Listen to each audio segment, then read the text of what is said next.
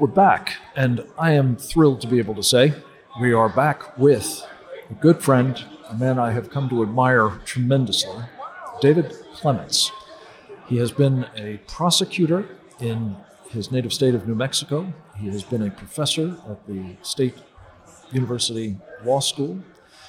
He has been a champion of election integrity, um, having been a victim of election fraud himself in a Senate race out in New Mexico.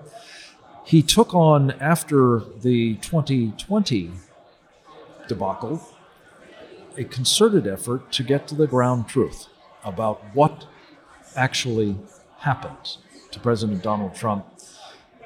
Among other things, investigating assiduously affidavits that had been assembled from all across the country that persuasively made the case, as a former prosecutor, that there was fraud, there was malfeasance, there was criminal misconduct.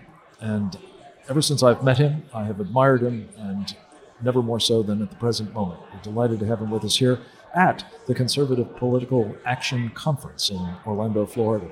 David Clements, welcome. It's good to have you with us, sir. Hey, Frank. Good to be with you. And I'm, I'm glad that I still have your admiration. The list seems like Absolutely. it's getting smaller and smaller as I fight this battle. You are an acquired taste, my friend, as am I, and I have acquired it. So you're not going to shake me easily.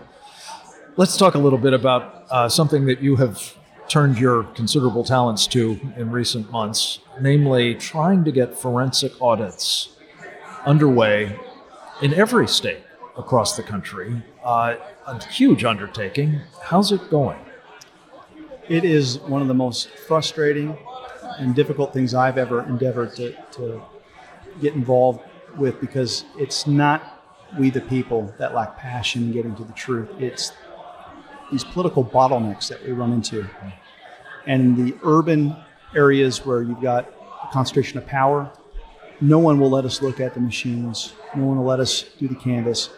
Um, so Now, these wouldn't be Republicans by any chance, in, in some respects, it's the Republicans that are more hostile than the Democrats. No kidding. And um, but we've had some breakthroughs. It's, it, as frustrating as it is, in Otero County, New Mexico, we prevailed upon a county commission who unanimously approved a full forensic audit there. And so we've been canvassing uh, over the past three weeks. We'll have access to the machines, but we're getting threats. Uh, Brian Colon, who's running for Attorney General, he's a Democrat, has opened an inquiry. Uh, we've gotten some nasty grams accusing us of racism, uh, even though there's Naturally. naturally, right?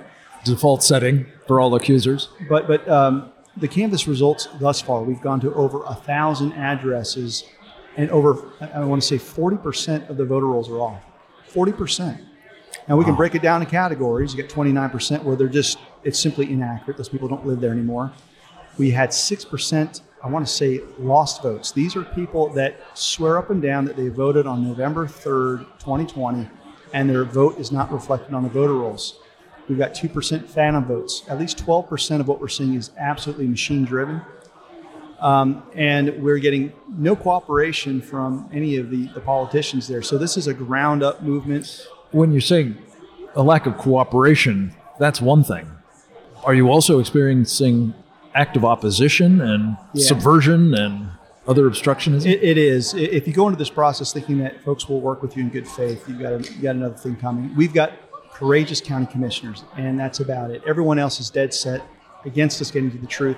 Our goal is to decertify the elections in that county, or we'll take this as well have a no confidence vote in the machines and hold a paper election in the primary. And and my vision for the country is if we can Is find there still time to do that?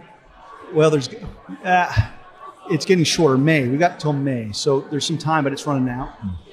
Uh, but my goal is to get into at least all 50 states, find one county where we can get rid of the machines and start contrasting the results from corrupt election machines versus a true paper election. I think you're going to see wild anomalies between the two. Um, we've learned a lot of lessons. So So when you say you think, that's based on now well, hard. Right now Evidence? we, we already have enough to decertify uh, this is what's difficult is everyone wants 100% proof but in the process they won't give us the very things that we need to, to give Funny them. how that works. yes um, so we're a little bit wiser uh, new mexico is um, leading the way, and it's odd because we're one of the these backward states that everyone forgets about. And we've lost, we've learned a lot of lessons out of what not to do from Maricopa County. Um, a lot of folks were excited, myself promoting, and I've been on your show many times saying, let's get that domino to fall.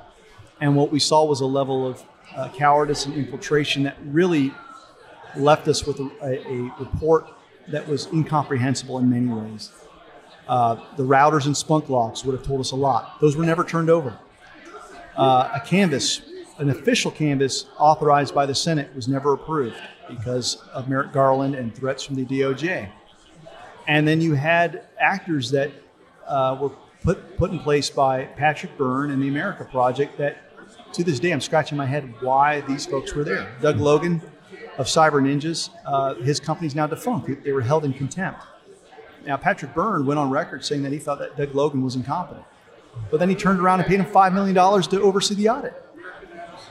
Um, Dr. Shiva, shining light, an expert's expert, wasn't was given corrupted ballot images when they had the intact images in place and wasn't given what he needed until two months after the audit was completed. So when we do our post-mortem, we're going, this is either gross incompetence or it was purposeful to basically uh, you know, have, have a version of political theater where we all think that we're, we're solving a problem and we're just scratching our head right now. So New Mexico's, if, if I have anything to do with it, will try to be the antithesis of what we saw in Maricopa. Lean, tight. It's not for the cameras. This is just to get to the truth, and we can move on. And how far along are you in that process? We're, we're three weeks in, and mm. and um, and how long do you think it should take? It won't take much longer if we can get uh, the machines. We're getting interference. So the latest nastygram was from the Secretary of State saying, if you touch the machines, we will decommission them. And I'm sitting there going, well, you had me at decommission. Just don't replace them with any more corrupt election machines. But there's a, there's a standoff right now, so um, we expect there will probably be challenges. But the work that we need to do with those machines probably won't take more than two days. Hmm. Uh, it's just a matter of getting in and getting out. Well, David, Godspeed in this mission. I can only tell you, as one citizen who cares powerfully that we have free and fair elections going forward I'm very much of the view, as many of us are, that you can't get there from here unless you've figured out how have previous ones been interfered with and made unfree, unfair, and as a result, corrupted. I wanted to just take a couple minutes before we have to let you go, uh, talking about something that uh, we happen to have here in the uh, well, you can't call it flesh, I guess, but uh, a, a, an actual copy of something we spoke with you about previously in the abstract. I call it the game. Um, introduce it, if you would, and explain what it is. Yeah, so after that depressing update about the state of affairs, we all need a drink, and sometimes uh, when you have a nice drink, you can play a board game to relax. And this is what this is this is an election fraud board game and the concept. And what's is, it called? Uh, Election 2020. You decide. You can find it at electionfun.com. And the best way I could describe this is it's Trivial Pursuit meets the Babylon Bee. Uh, a lot of satire, and um, the goal is for the red team and the blue team to try to acquire electoral votes. And you do that traversing the, the board. Uh, and once you get to a certain number, you get to go from the outside game to the inside game. And uh, corruption, lying, obstacles, um, getting triggered, being sent to safe spaces is all built into the game. And uh, I think what sets this apart from every game that I've come across is the QR code technology, where with on the cards themselves, on the box here, you can pull up these uh, rich digital postcards with medium, with, with media just stuffed in there. And you, you don't have to rely on Facebook doing your fact checking for you. You can just go to the sources, watch the videos for yourself, and it's not just the election, it really is a time capsule of 2020. Um, whether it's the summer of love, as we call it, with Portland, Kenosha, Minneapolis, the COVID hoax, election fraud, and some of the political blunders that you'd expect with Hunter Biden and, and his father. Yeah. And not least, Tony Fauci and the coronavirus right. uh, as another story. And, and I love this thing. Uh, friends of mine have been involved in it. You have too. And uh, I'm a huge supporter of it. It is a very clever entertaining, engaging way to, well, I call it de gaslight the American people about all of the things they've been lied to, uh, uh, lied to, lied about, lied to, about, and and essentially equip them. Going back to what we were just talking about, equip them to make better, you know, choices and understand how important those choices actually are in the elections to come. What, whichever party uh, you favor or candidate, this is a way of sort of, well, I think of it as healing in part what has happened to our country over so many of these topics. And you know, it's it's to make a crude analogy, it's kind of like a festering sore on so many of these fronts. We're never going to heal. We're never going to get past the divisions that are tearing us apart. If we can't, ideally, in a fun way, get down to the truth. And I think that uh, what David, you and, and our friends involved in the game, and people can find out how to get their hands on it at electionfund.com, That's right.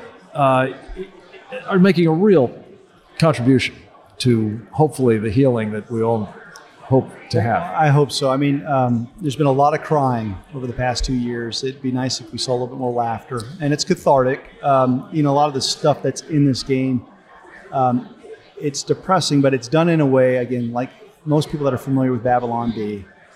Uh, the satire is so true Yes. that uh, you know sometimes we're finding that the greater truths you can find through humor, and um, I'm proud of it. I'm proud of the game. I'm proud of, of what it can teach folks in a very unconventional way. I think we've talked about in the past. We lament how conservatives aren't very good at having fun, and uh, so I think this will accomplish um, the substantive thing that we love, which is to teach and learn, but have it in a, in a nice, fun package. Amen. Electionfund.com. Thank you for bringing it to CPAC, and thank you for all the work that you've done to bring it to fruition. And I think it's uh, it's going to be a very lasting contribution. And I hope the American people will, in fact, benefit from it uh, at a moment like this when it's so urgently needed. need it. God bless you, David Clements. Keep up the great work. Come back to us again very will, soon if you would. Take care. good care. Next up, we'll speak with Trevor Loudon. We'll capture some of his thoughts on the problem of the enemy within, specifically within the church.